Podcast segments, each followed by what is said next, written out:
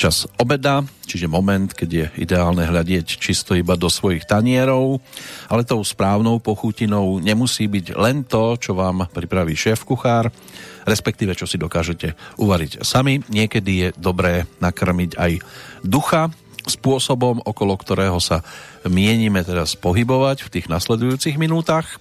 A pokiaľ je knižka tzv. dobrým priateľom človeka, stále tam máte ešte v tej knižnici medzierky, tak prichádzame s typom na minimálne jedno zaplnenie. Aby som to spojil aj s tým obedom, anglický filozof a štátnik Francis Bacon svojho času tiež povedal, niektoré knihy stačí ochutnať, iné prehltnúť, iba niekoľko málo je hodných prežutia a trávenia. Pri niektorých knihách si stačí pozrieť len jej časť, niektoré stačí preletieť a niekoľko málo treba prečítať starostlivo a s plnou pozornosťou. Už to nie je tak ako kedysi, keď sa mnohí držali hesla, keď mám málo peňazí, kupujem si knihy, keď mi z toho niečo ostane, kúpim si jedlo a šaty. Tie priority sa nám rokmi otočili. Napriek tomu sa pokúsime o to, aby ste sa napríklad v tomto prípade vrátili k ukoreňom, no a v rámci verejných tajomstiev si posedíme nad knižkou, ktorá má vo svojom obsahu jednak kopec spomienok, množstvo tak potrebného humoru do dnešných dní a zároveň ide aj o voľné pokračovanie už dvoch podobných titulov. Z Banskej Bystrice vám príjemné počúvanie žela Peter Kršiak a mojim e, partnerom na rozhovor bude osoba, ktorú v rámci tejto relácie nevítam poprvýkrát a som rád, že sa opäť počase počujeme s Petrom Valom, aspoň dúfam, že sa počujeme. A počujeme sa. No, vyzerá to... som pozdravil všetkých poslucháčov Slobodného vysielača. Vyzerá to veľmi dobre, tak som rád, že si dnes opäť posedíme. Nebude to nad životným príbehom iných známych osobností, hlavne z toho hereckého sveta. Tento raz to bude nad životnými príbehmi, možno často skôr neznámych, častokrát aj anonymných osôb, ale spájať ich budú mená ľudí, ktorí si prešli alebo dostali sa e, svojou činnosťou do oblasti, ktorá je tiež v tom ostatnom období veľmi sledovanou a dosť dôležitou pre nás všeobecne, pretože budeme sledovať osudy ľudí, e, ktorí pracujú v tzv. bielých plášťoch, pretože v týchto dňoch vychádza knižka, ako som už naznačil, teda tretia v poradí, čo sa týka historiek zo života známych aj menej známych slovenských lekárov. Dostala názov Čierny humor v bielom plášti s poradovým číslom 3. Ty si zostavovateľ príbehov, dá sa povedať, že aj autor? No aj autor, lebo to človeku to povyprávajú tieto veci a treba to pospájať. Už som počas tých dvoch dielov našiel na to nejaký grif, ako sa to dá. Lebo niekedy treba do jedného príbehu dostať tri historky, niekedy dve, niekedy je to jedna. Ale zaujímavé je jedno, že táto knižka vlastne vznikla na základe telefonátov. Uh-huh. No ono, to, ono to tak vyzerá, že keď niekto urobí jednotku a povedzme, dobre, má úspech, zvykne sa stať, že dvojka už nie je to práve orechové, že každý si povie, tá jednotka bola lepšia. Tu sa siahlo dokonca už, alebo pripravil sa tretí titul v poradí. To znamená, že si asi teda mal z čoho opäť vyberať. No tak e, lekárov je plno. Zatiaľ je tam v podstate okolo 140 mien, čo to je dosť. Ale myslím si, že stále to je len zlomok toho, čo je na Slovensku. A všade sa nejaké tie historky nájdú, ktoré sú zaujímavé. Celé to vlastne vzniklo tak, že e, som robil s profesorom Virsíkom životopisný román Odchádzam s Hipokratom to je vlastne život človeka, ktorý prežil som s ním, život človeka, čo som rád od cisára pána cez Prvú republiku, Slovenskú republiku a, a tak ďalej. A až, až po tú vlastne tretiu Slovenskú republiku, keď pán profes, s pánom profesorom som robil túto knižku. Bol pozoruhodný v tom, že bol to vlastne otec boja proti tuberkulóze a vlastne tuberkulóza jeho zásluhou zo, Slovensko, zo Slovenska temer vymizla.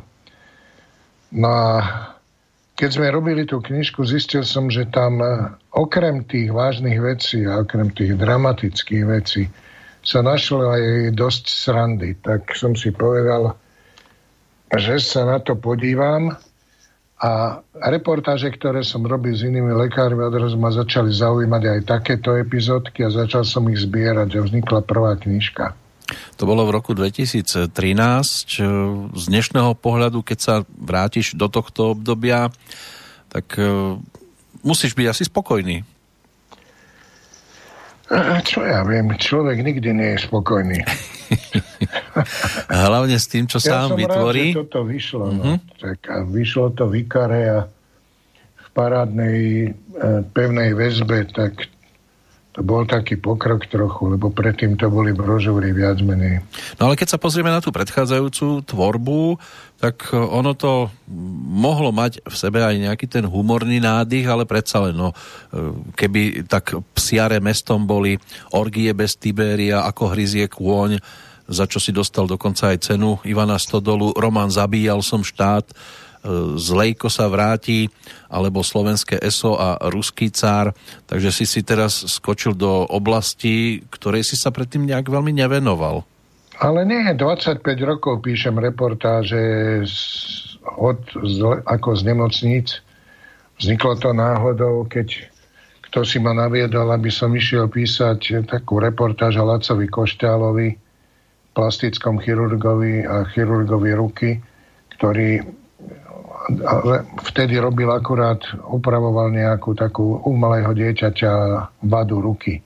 Uh-huh. Tak som spravil tú reportáž a odrazu som zistil, že je to zaujímavé a potom prišli ďalší doktory, ako napríklad Sveťo Haruštiak, hrudníkový chirurg a potom to už išlo. Lebo či som v ktorom, ktorýchkoľvek novinách alebo časopise som bol, vždycky som držal túto tému. Vlastne to je už 28 rokov. No, sú takí, ktorí s lekármi nechcú nič mať spoločného, hlavne teda po tej zdravotnej stránke. Ty si ich vyhľadával, aby si naplnil knížky. Jedným z takých hlavných hrdinov, napríklad titulu Chirurg, čo porážal šamanov, bol aj náš e, stály host svojho času, pán doktor Milan Očenáš, ktorý strávil teda 12 rokov v Afrike a s ním vznikla táto knižka, takže je to už v podstate téma, v ktorej si aj doma. Ale áno. Mohol by si si tiež obliecť biely plášť. A tak to, to som mal nieraz na sebe nie biely, ale zelený, lebo keď som chodil k tým operáciám, lebo tak to nebolo všetko len z rozprávania s bystrickým chirurgom Ferom Hamplom som bol minimálne 15-20 krát pri operačnom stole. Uh-huh.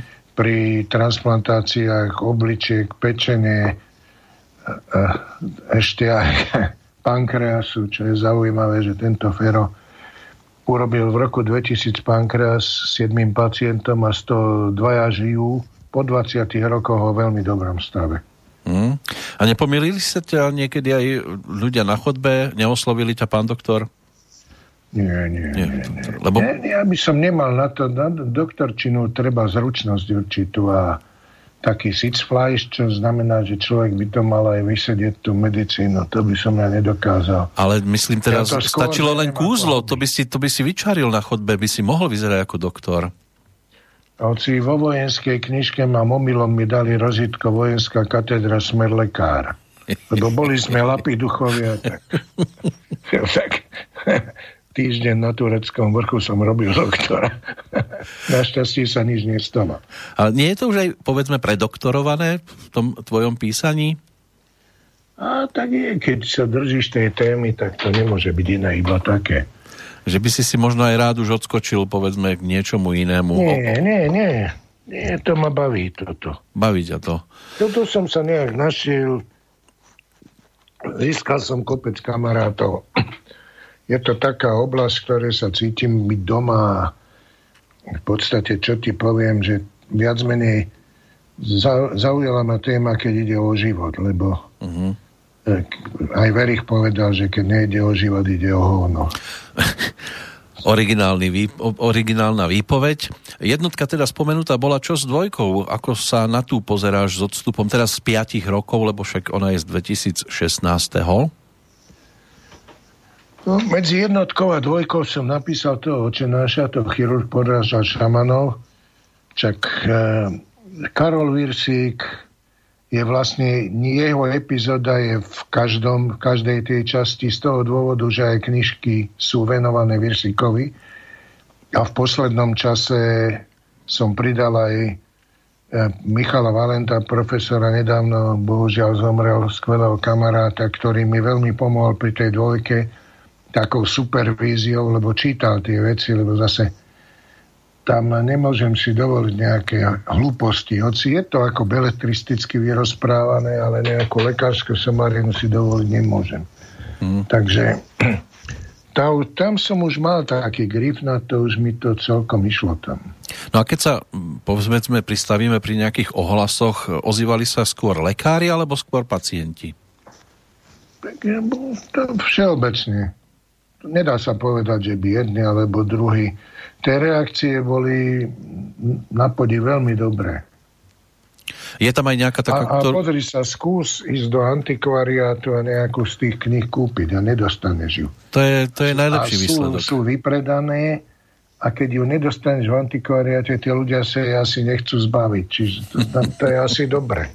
To je najkrajšia vizitka pre spisovateľa, keď to takto všetko pekne dopadne.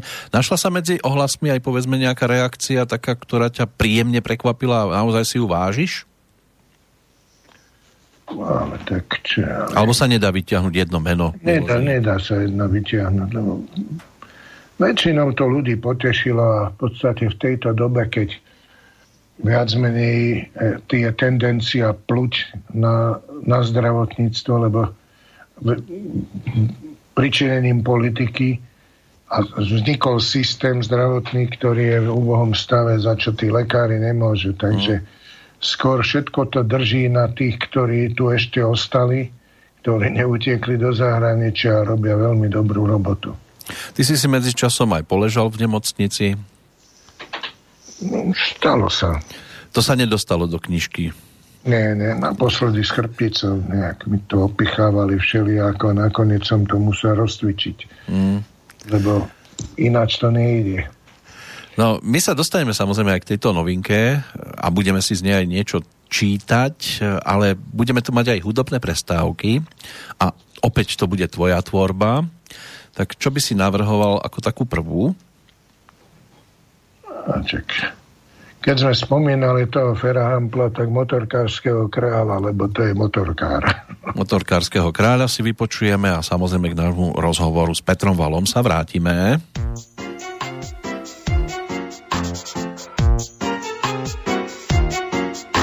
S Bohom láska musíš ísť a nenos nám viac modré z neba.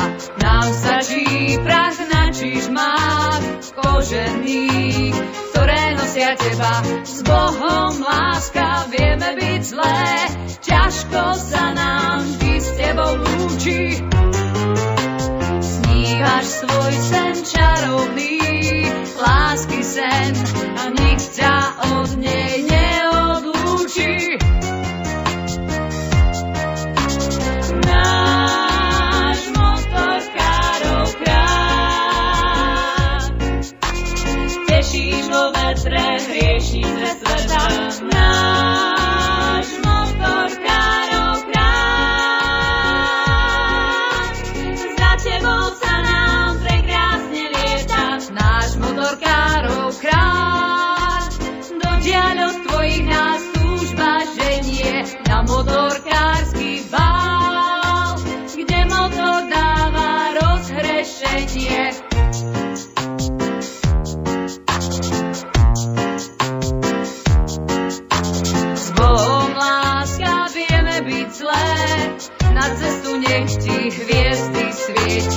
Nám bude hej, keď Harley strieborný domov dovezie ťa. S Bohom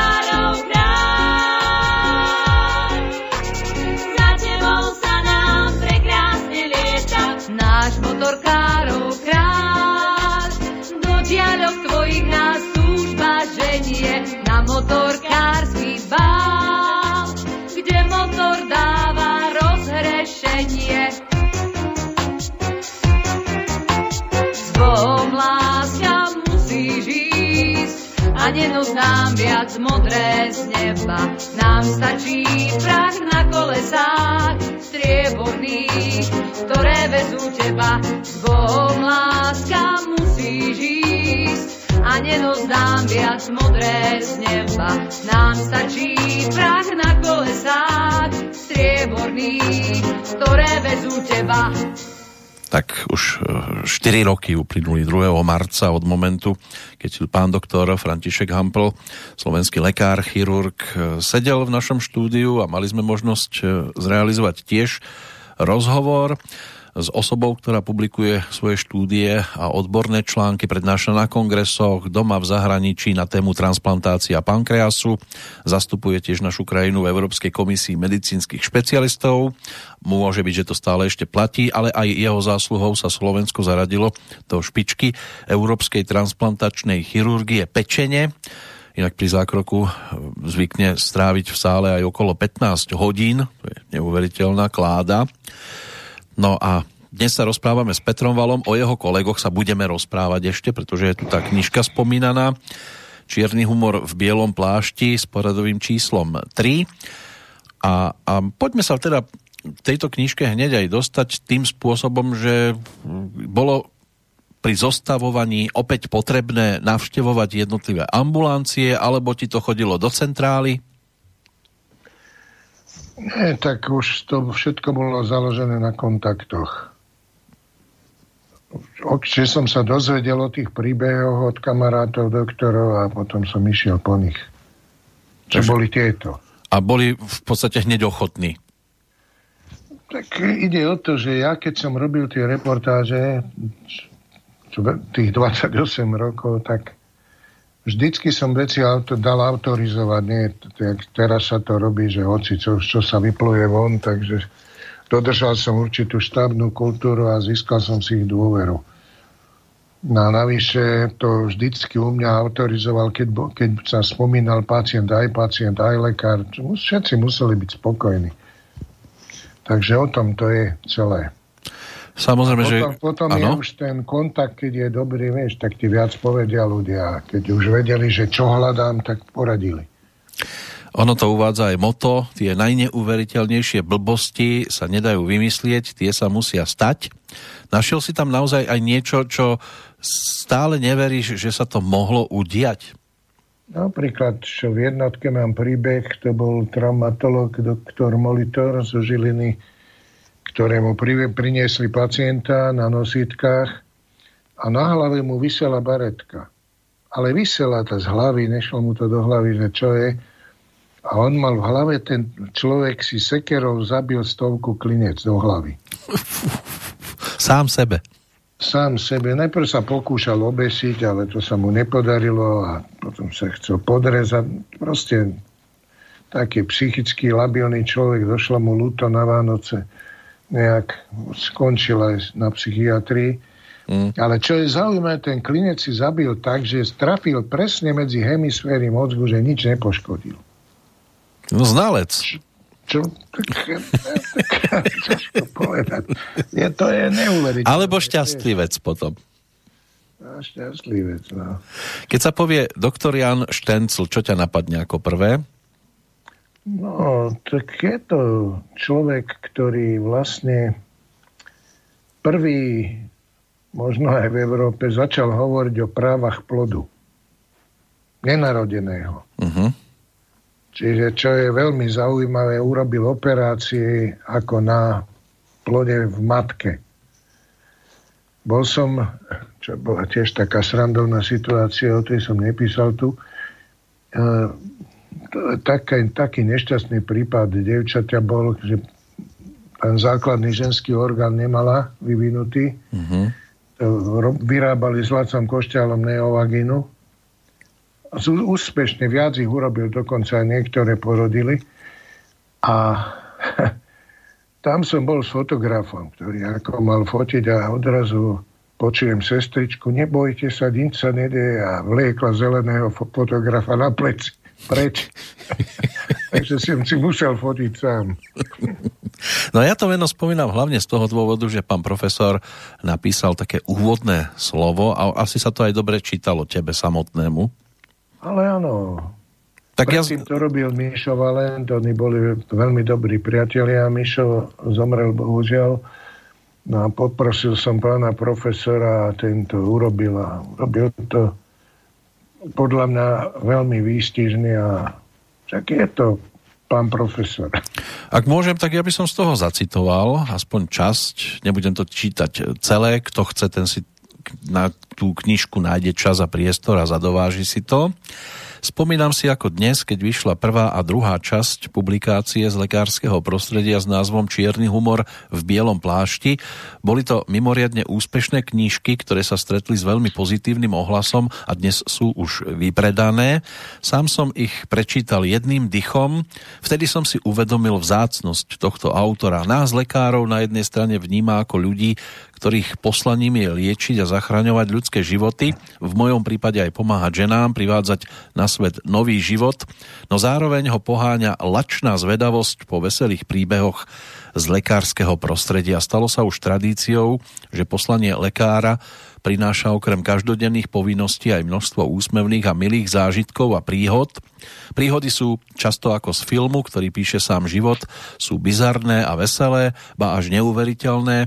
Všetky sú ale reálne a vychádzajú z obyčajnej ľudskej človečiny. Dnes, keď je zdravotníctvo v zlom stave, hoci nie pre neschopnosť či nedostatočnú odbornú spôsobilosť zdravotníckých pracovníkov, no vina za to sa neraz dáva iba lekárom, ale pre zlé a nesystémové kroky, ktoré sa v zdravotníctve za posledných 30 rokov vykonali. Lekári a zdravotníckí pracovníci sú však len ľudia, ktorí v tomto nefunkčnom systéme musia fungovať. Tento stav v zdravotníctve nespôsobili lekári ani zdravotné sestry.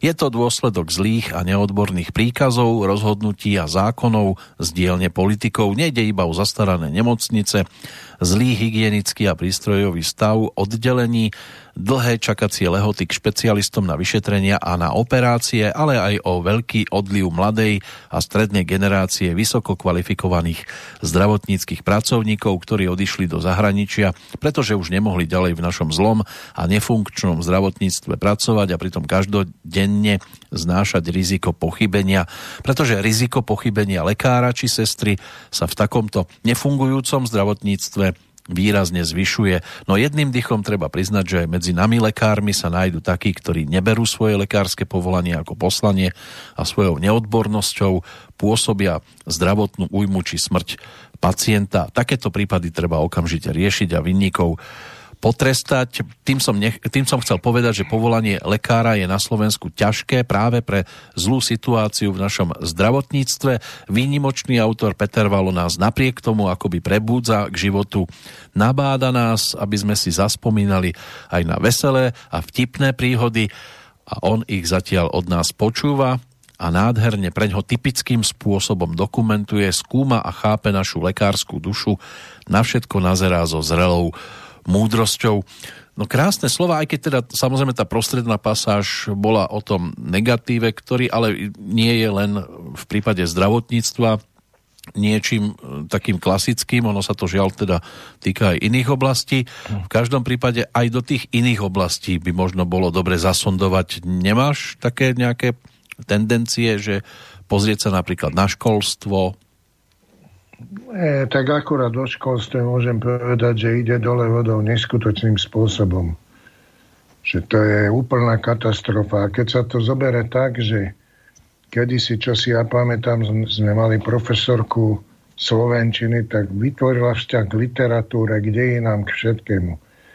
A teraz slovenský jazyk je na úteku zo škôl, čo ja viem, sú dve hodiny do týždňa, za to je 6 hodín angličtiny. Dejepis sa vyučuje mizerne, hmm. vlastenecké vedomie nejaké, ktoré u okolitých národov môžeme iba obdivovať, je u nás v zúfalom stave.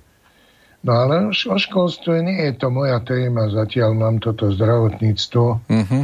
ktoré to, čo ako pomenoval tie negatívne prvky, pán profesor, sú aj v tom, že tie nemocnice, tie štátne nemocnice olúpili, o čo sa len dalo, lebo zobrali CT, zobrali magnetické rezonancie, lekárne, laboratória, všetko, čo poisťovňa prepláca plne.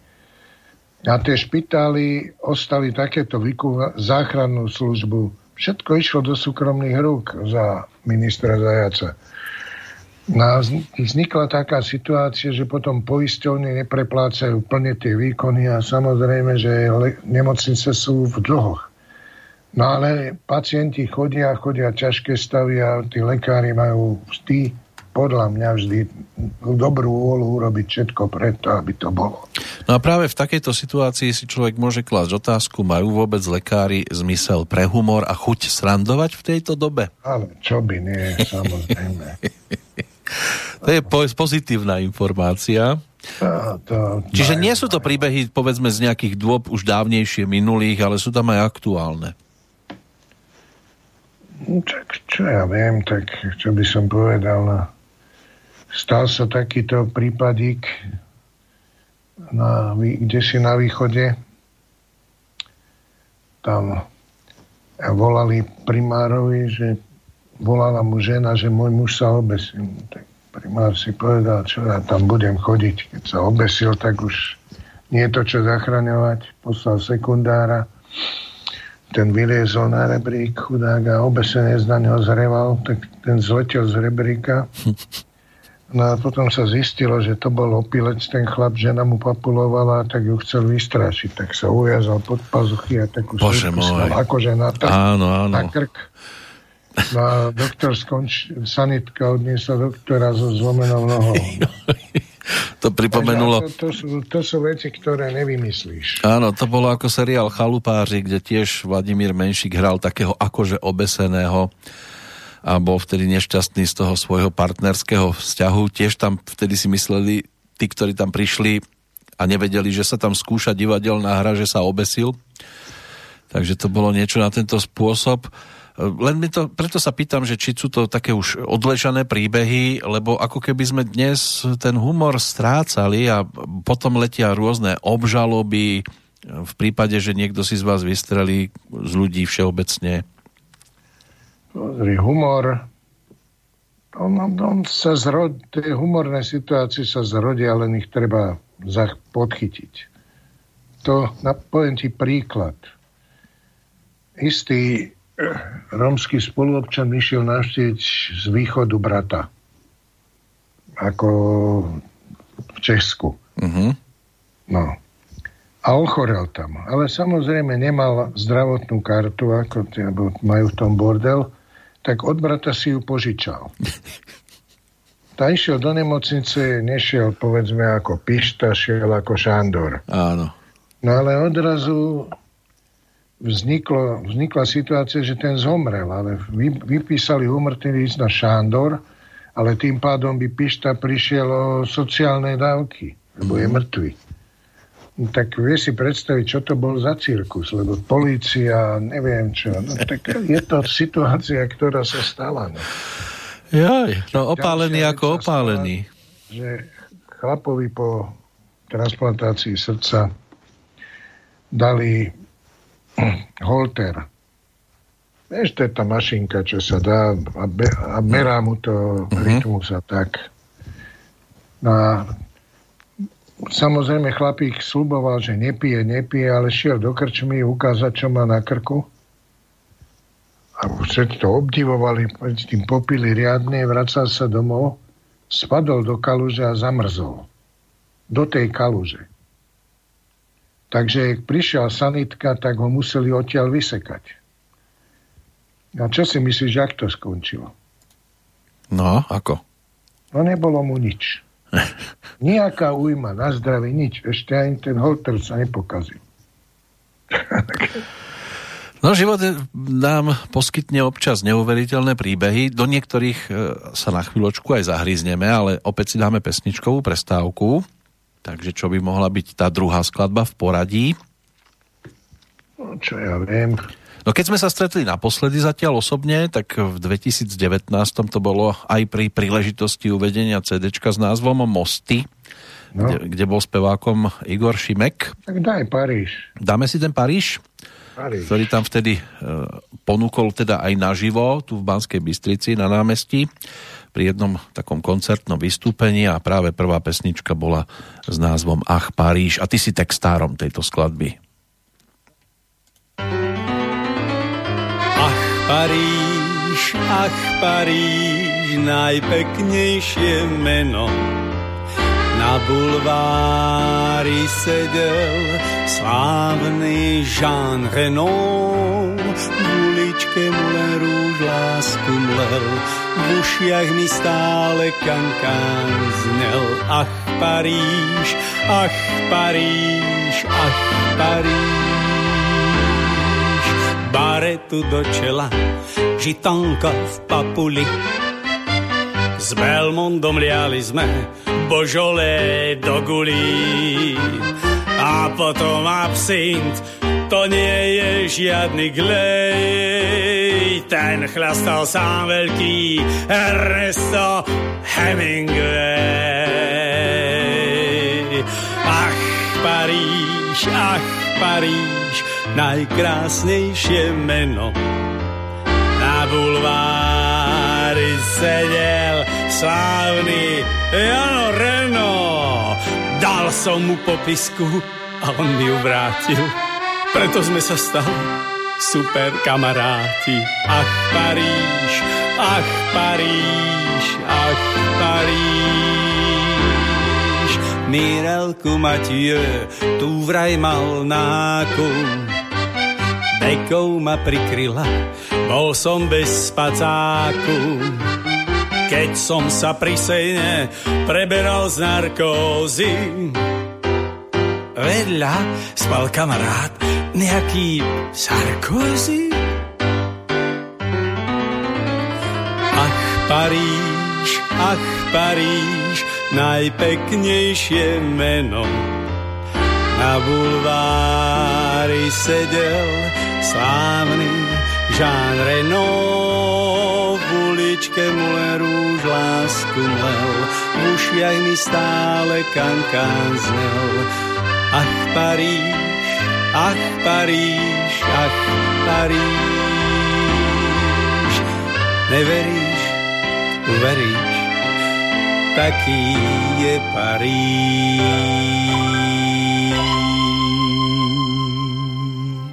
Aj takýto môže byť teda Paríž, Igor Šimek, e, pesnička Ach Paríž, hudba Pavla Janíčka, texty Petra Vala, album Mosty z roku 2019. E, Toto CD bolo takým nenápadným na trhu, Peter. No, nenápadným. Ale to vlastne, ja neviem, či to bolo na trhu. Alebo Ale iba... tak, ja som bol príjemne prekvapený na tom koncerte, lebo tam však boli aj iné pesničky. Uh-huh.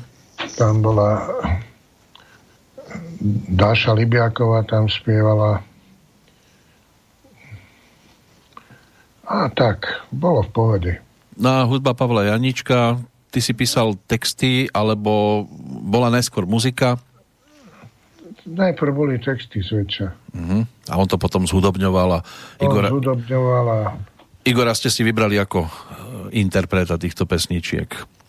on si vybral Igora ako interpreta. Aha, Ja, takže... ja som v podstate do týchto vecí nevstupoval, lebo čak, on, on zorganizoval všetky tie koncerty a toto to, to bola jeho záležitosť. No a nám to vyplnilo teda prestávku v rozprávaní. Sedíme nad knižkou, hlavne teda nad knižkou e, Čierny humor v bielom plášti s poradovým číslom 3. Už je to na trhu? Áno. Aj bola nejaká verejná prezentácia, alebo v tejto dobe Nie, je to tejto dobe sa komplikované? nerobia verejné prezentácie. Nerobí sa. Možno, možno, že bude neskôr, ak sa bude dať niečo, že sa spraví v Trnave, lebo traja doktori sú z Trnavy v tej knižke. A Keby len doktori z Trnavy, máme ešte aj niekoho iného. No, tak to, to, to, o tom by som nepísal takúto knihu. A nebude pozvaný. Ešte, tak v Trnave ešte tak o Jožovi Adamcovi ako o kamarádovi, tak spätne, lebo to bol dobrý fotbalista. Áno, veľká legenda, Joško Adamec. No ale legendy sú aj v týchto príbehoch. Mne to tak príde, už sme to tak trošku aj naznačili, že v podstate to vznikalo ako podobne kedysi e, taký seriál s názvom Bakalári, ktorý bol zostavený z poviedok divákov, ktorí posielali nejaké námety, potom si nad to sadli scenáristi a dávali dohromady príbehy, ktoré boli potom sfilmované v takých krátkých e, príbehoch, sa potom objavovali rôzne vtipné situácie niečo na tento spôsob mi to pripomína práve táto knižka. Má to k tomu ďaleko? Ja si myslím, že možno to ľahkosťou rozprávania to má blízko, ale v princípe to má dosť ďaleko. A je tam všetko, čo si mal e, k tejto téme, alebo ti ešte zostalo niečo? Tak sú také veci, ktoré sa tam nedali ani dať. je to aj tá, ktorú si mi po- poslal? Niektoré. Ale by som vytiahol jednu vec, tak bohužiaľ tiež zomrel Igor Holomáň. Uh-huh to bol taký e, skvelý ginekolog, pán profesor, ale aj skvelý žartovník. No, v rodine sa dostal s mojim kamarátom do rodiny s Pe- Peťom Štýlichom, básnikom, uh-huh. ktorý je zať národného umelca Suchoňa. Eugena. No, no, Eugena. A teraz sa narodilo dieťa a samozrejme e, otecko spolu so svokrom chceli vidieť dieťatko, tak došli do špitálu a za takým sklom je týchto mal Igor ukázať a priniesol také čierne decko dosť. A oni sú blondáci, tak zdesení obidvaja chudáci sedeli doma, si trieskali hlavu o stenu, že jak je, čo sa stalo pre Boha a na druhý deň prišiel za, za manželkou, ju mohol už naštíviť a hovorí, čo to je, ako to je? A ak ten Igor Svinia, že čak to je blondiavý anielik. No, a Igor povedal, no nechcel som, zobral som prvé, čo bolo a nechcel som po chodbe nosiť tvoje decko, aby sa nenakazilo. To bol jeden z jeho vtipov. A chudák no. národný umelec s básnikom sa museli opíjať, že žiali jednu noc tak. Inak Peter Štilicha napísal tiež nejaké tie textíky, možno by sa dal pri tejto príležitosti ponúknuť aj ten, ktorý naspíval potom Ľubo Belák pod názvom To sa stáva, to sa stáva, život býva zavše taký aspoň táto pasáž by sa dala aj... No tej... to, to aj sedí na tento prípad. Veď práve. Že to sa stáva. No, alebo na poschodí túžby bola taká známejšia pesnička, kde Peter Štilicha je teda autorom toho textu. No ale ako som sa teda dozvedel ešte jednu vec, a pri tej sa teraz aj pristavíme, tak e, ono to býva napríklad v prípade reedícií rôznych albumov, Teraz vychádzajú na novo aj vo vinilových podobách, že vydavateľstvo Opus napríklad ponúkne základnú zostavu na vinile, ale keď niekto chce bonus, tak si musí kúpiť CD. No a tu tiež to je o tom, že do papierovej verzie sa niektoré príbehy nedostali iba do elektronickej. Tie príbehy. Hej. No, minule, čo mi vyšla knižka, bola to brožu, brožovaná záležitosť a tri poviedky tam nevošli. V podstate, lebo... Nebol papier? Aby sa rozpadlo, aspoň tak mi to tvrdili. tak vyšlo to v elektronickej verzii zhoda okolností. Jedna volá sa Bombakše, kde sa dotýka zdravotníctva a tohto absurdného modelu, o ktorom sme hovorili, že tie nemocnice vylúpili o všetko, a vznikli monštra, ktoré sa chcú zmocniť, vzniknú až ľudského života od naredenia až po hrob. No ty si mi poslal túto jednu príhodu. Mám to aj prečítať? Nech sa páči. Takže to má túto podobu. Je to kompletné, tento, je to také hrátučke, takže predpokladám, že to je asi celé. O spolužiakovi Štetinatom som niekoľko rokov nepočul. Po voľbách vyšla správa, že nastupuje na svoje vysnívané ministerstvo. Nemocniciam začali brať lekárne, dialýzy, laboratória, sanitky rýchlej lekárskej pomoci, CT, magnetické rezonancie, prosto všetko ziskové, čo by mohlo zachrániť ich rozpočty. Nový pán minister odvolal promptne riaditeľov nemocníc, ktorí neodoberali lieky a prístroje od jeho distribútorských firiem. Počet štátnych nemocníc naďalej klesá, poisťovne zarábajú, na liečenie a lekárov ostáva čoraz menej prostriedkov.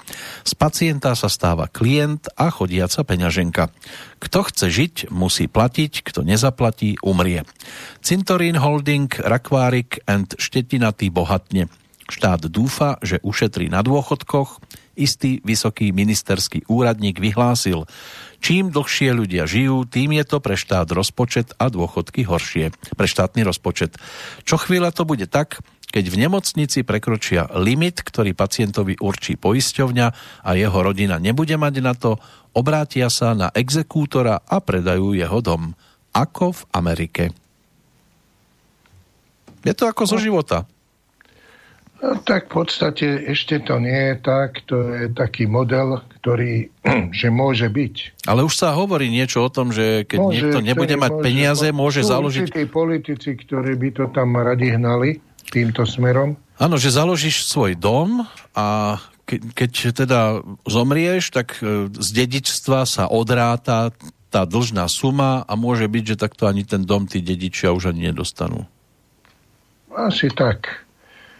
Ale tak tam, tam to je dotiahnuté ad absurdum, keď zistí ten majiteľ, že nakoniec taký majiteľ tohto monstra, že škoda ľudí pochovávať, lebo vlastne aj cintoriny, takže kedy si bol taký americký film, že ako mŕtvych spracovávali ako na meso.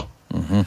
Takže ad absurdum. A nakoniec predstav si jedno, že príde nejaký z Papuji, nejaký ľudožrúd sem a my mu budeme chcieť vyhovieť, tak čo potom, aby sme sa mu prispôsobili. No, lebo Teraz ho... sa snažíme prispôsobiť kade komu. Aby sme ho nediskriminovali, tak mu budeme musieť vyhovieť. No, a to Overtonovo okno sa otvára neuveriteľným spôsobom. Takže, bohužiaľ. Len toto nebolo nejaké veľmi vtipné. Žiaľ, to bola taká smutná súčasnosť naša. No je to smutná súčasnosť, no ale tak veci, ktoré človek často vidí okolo seba, sú smutné. No. Hmm. A to tak... nie je v obsahu tejto knižky, ako Čierny humor v bielom plášti. Jasné, preto by bolo možno dobre venovať sa aj tomu, čo by mohlo byť vtipné, tak skúsim dať taký úryvok, že odpadnutý asistent Prednosta očnej kliniky v detskej fakultnej nemocnici profesor dr. Anton Gerinec začínal svoju kariéru u profesora doktora Jozefa Šustera. Bol to komótny pán, ktorému sa musel prispôsobovať celý svet. Nič ho nevyviedlo z miery.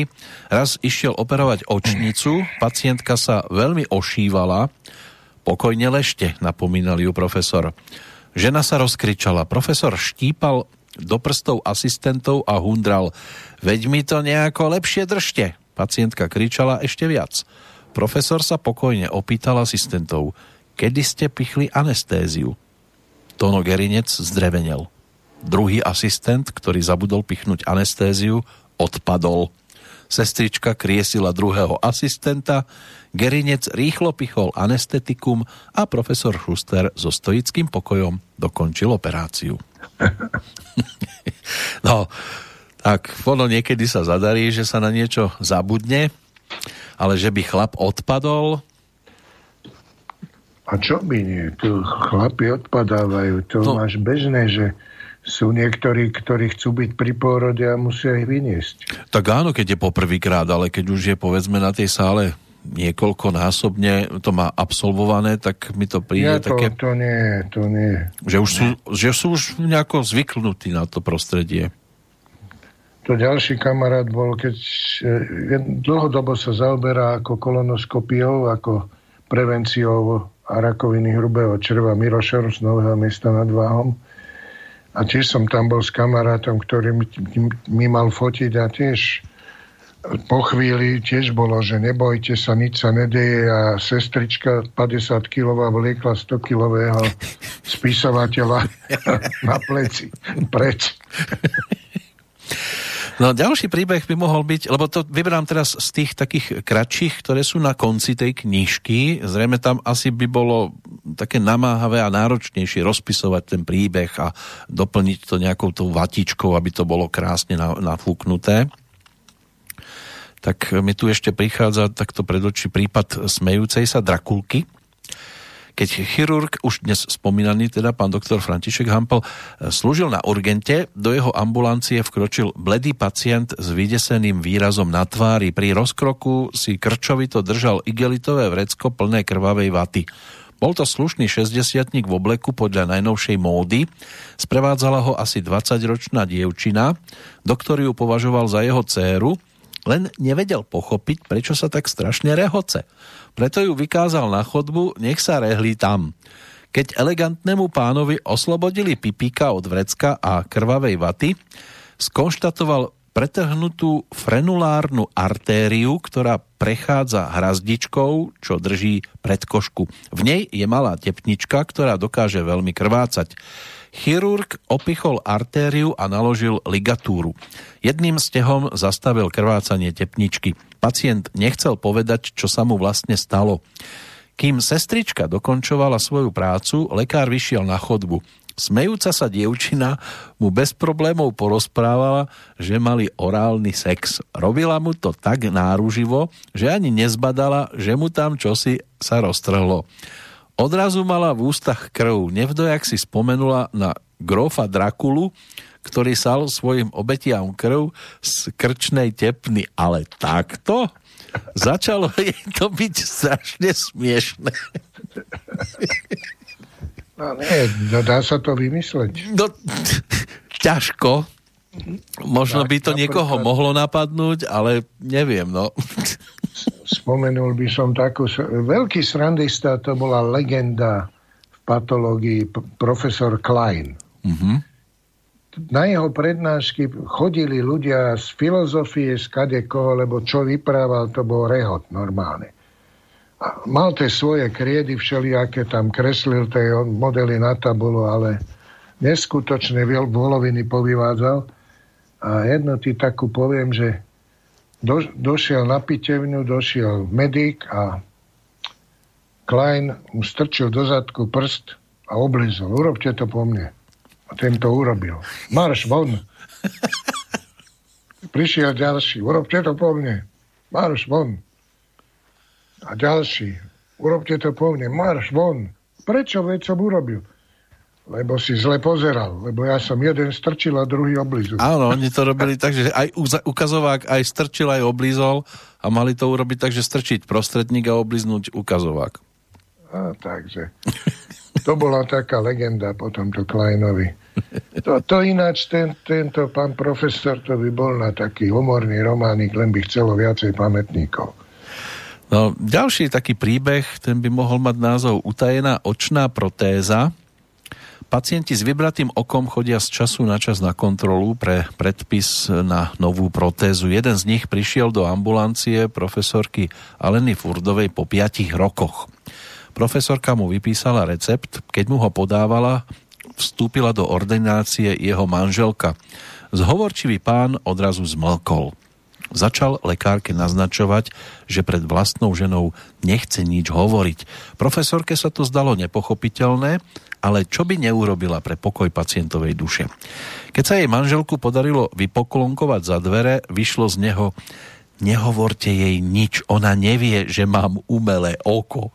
Prosto on sa jej z chlapskej márnivosti nechcel k svojmu handicapu priznať. Pre profesorku ostalo záhadou, ako je možné, že si to jeho žena za 10 rokov spoločného života nevšimla.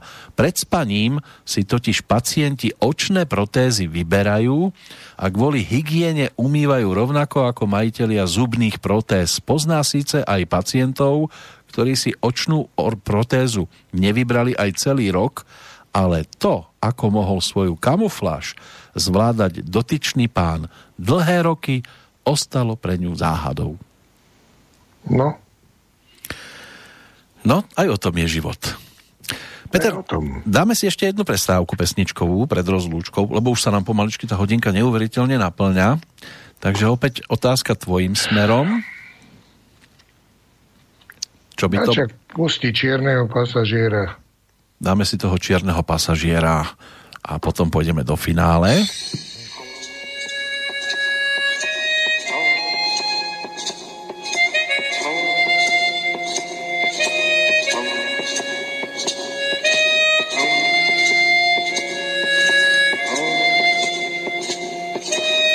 Nejdem domov,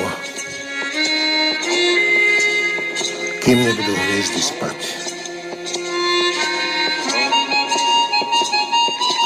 Nejdem domov, kým nebudú hviezdy spať. Keď rozžiara sa hviezdy, zabalím svoj vak. Napchám do ňoho slnka lúč a nastúpim na vlak. Nejdem domov. Kým nebudú hviezdy spať. Od stanice po stanicu rúti sa môj vlak. Letím s ním za novou láskou ako nočný vták. Sprievodcovia inšpektori zalezú do dier. V noci vládne čierny pasažier. Pôjdem domov. Až keď budú hviezdy spať. pôjdem domov. Až keď budú hviezdy spať.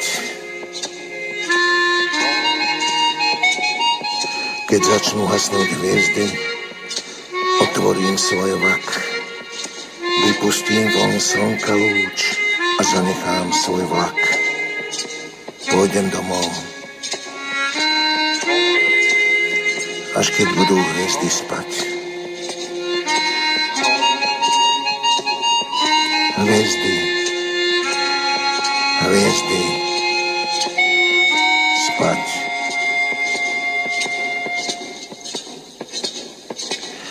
Od stanici po stanicu rúči sa môj vlak. Zaspávam pri novej láske ako nočný vták. Sprievodcovia inšpektori vyliezajú z diera. Ránom končí čierny pasažier. nejdem domov, kým nebudú hviezdy Hviezdy, hviezdy spať.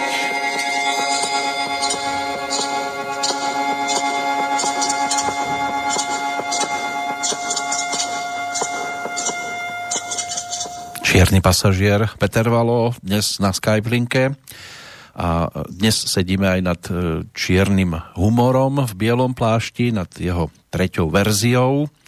Mám ťa tam, Peter? Áno, áno. To, to, čo sme dopočúvali, tak je jasné, že to nebolo nahrávané v žiadnom kvalitnom uh, nahrávacom štúdiu, ale zrejme si mal takú slabšiu chvíľku, meditoval si. No ležal som na chalupe v sieti a ešte, že tam nebolo č- počuť ten čvirikot, čvirikanie vtákov. a toto tak je... som si pustil tú muziku a nejak som si povedal, že sa mi to páči a že niečo musím k tomu porozprávať. Nakoniec človek vždy má aj takú nostalgickú strnu v sebe a tak.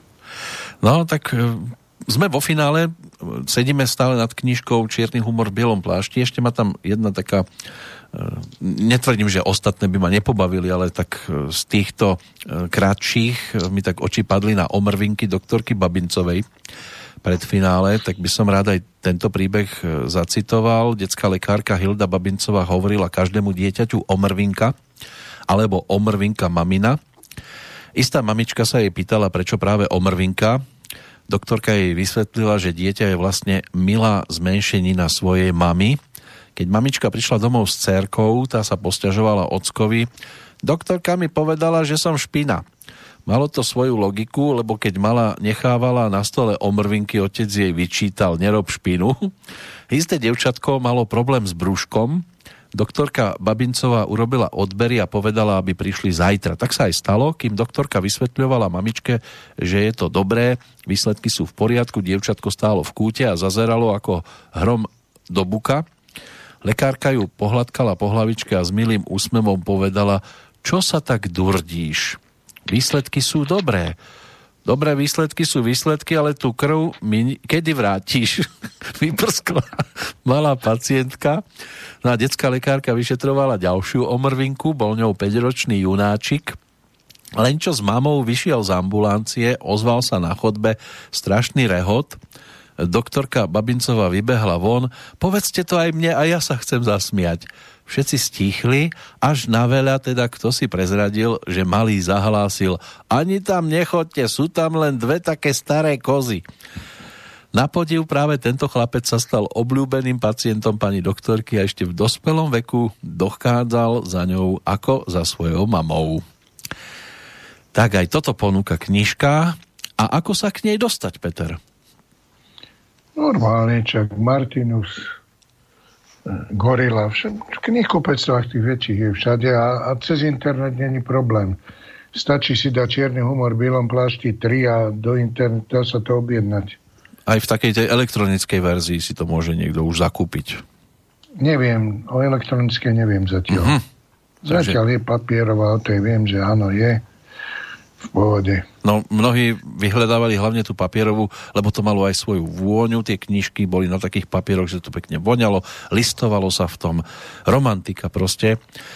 Tak e, budeme držať palce, aby sa napokon došlo k tomu, že ťa bude opäť svrbieť ruka a že bude aj štvorka, alebo Neviem, zatiaľ robím do lekárskych novín, robím takéto príbehy, tie dramatické s tým na druhej strane sa vyjadruje k tomu doktor, že čo sa vlastne udialo. Tak pokiaľ sa začnú vynárať takéto, možno začnem uvažovať o tom, ale to, to sa nedá unáhliť nejako. No má to otvorený to, koniec. To niekto musí prísť a po- povedať, dohodiť niečo. Ako príbeh s tým eh, Romom Košickým, čo šiel do, do, do, tých, do toho Česka, to mi dohodil môj kamarát Ivan Vulev, skvelý invazívny radiolog, tak mi kolegu, že má také niečo, lebo začul to a vedel, že to by sa mi asi hodilo. Takže záleží to aj od tých zvonka, ktorí si povedia, prečítali si to a niekde počujú niečo, čo by sa hodilo do toho, tak len tá knižka to je, to je 3 roky roboty. Mm. To není len tak, no. No samozrejme, zozbierať to, pretriediť to, doplniť to, aby to malo aj e, ten správny, tú správnu postupnosť, ten dej a aby tam hlavne bola dobre vnímateľná a nájdeteľná tá pointa, ktorú treba do týchto príbehov a ktorá je tam tak potrebná, preto, alebo je to ten humor, ktorý by to malo obsahovať. No treba poďakovať jednak teda tebe, že si to zostavil, aj za to, že si teda sa zúčastnil tohto rozhovoru a aj tým lekárom, ktorým zostáva napriek ťažkým situáciám a, a dobe, aká je a všetkému okolo, ktorým ten humor zostáva. Asi tak. Dáme si pesničku na záver. Čo by si navrhoval? Medvediu revolúciu, aby aj Jožo Ciller bol spokojný. Medvediu revolúciu. Pozerám, že kde ju mám uloženú to bude mať asi v klasickom našom archíve už. Joška Cilera.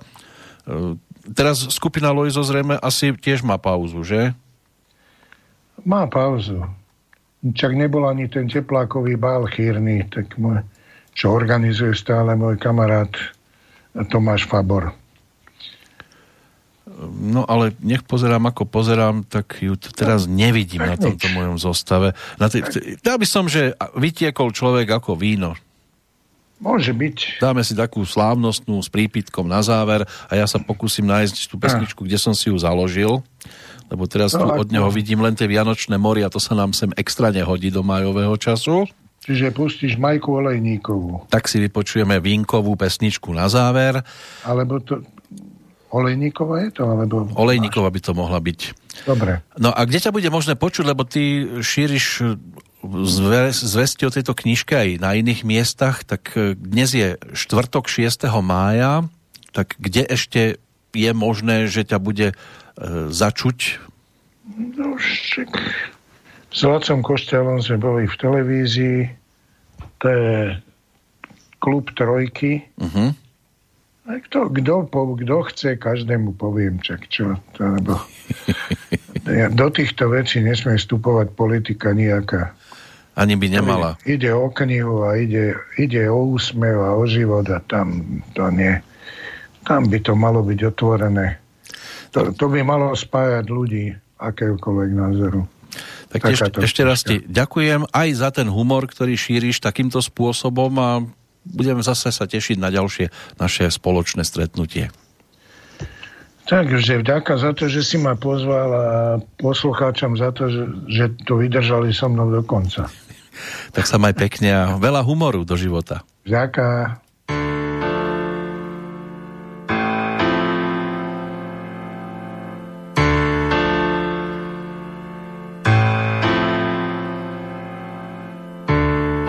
spočinuli v nekonečné.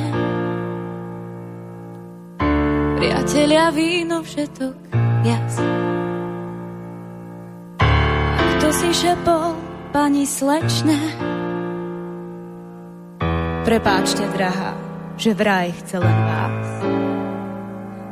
Tu sedel, videl, pohár dopil, keď spadli pod stôl, nepochopil, vážne sa pri ňom smiešným stalo.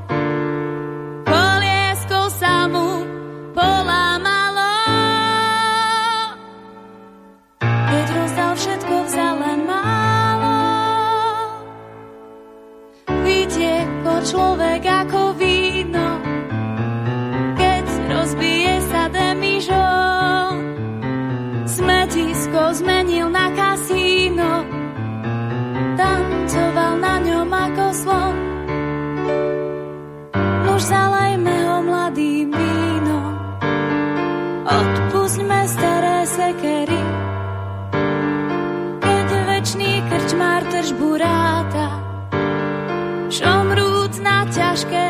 ťažké pomery. Aj keď mu viechu zatvorili, Nadarmo mlátiš ožran do dverí. Raz stretneme sa v nekonečne, priatelia, víno, všetok jas. A kto si šepne pani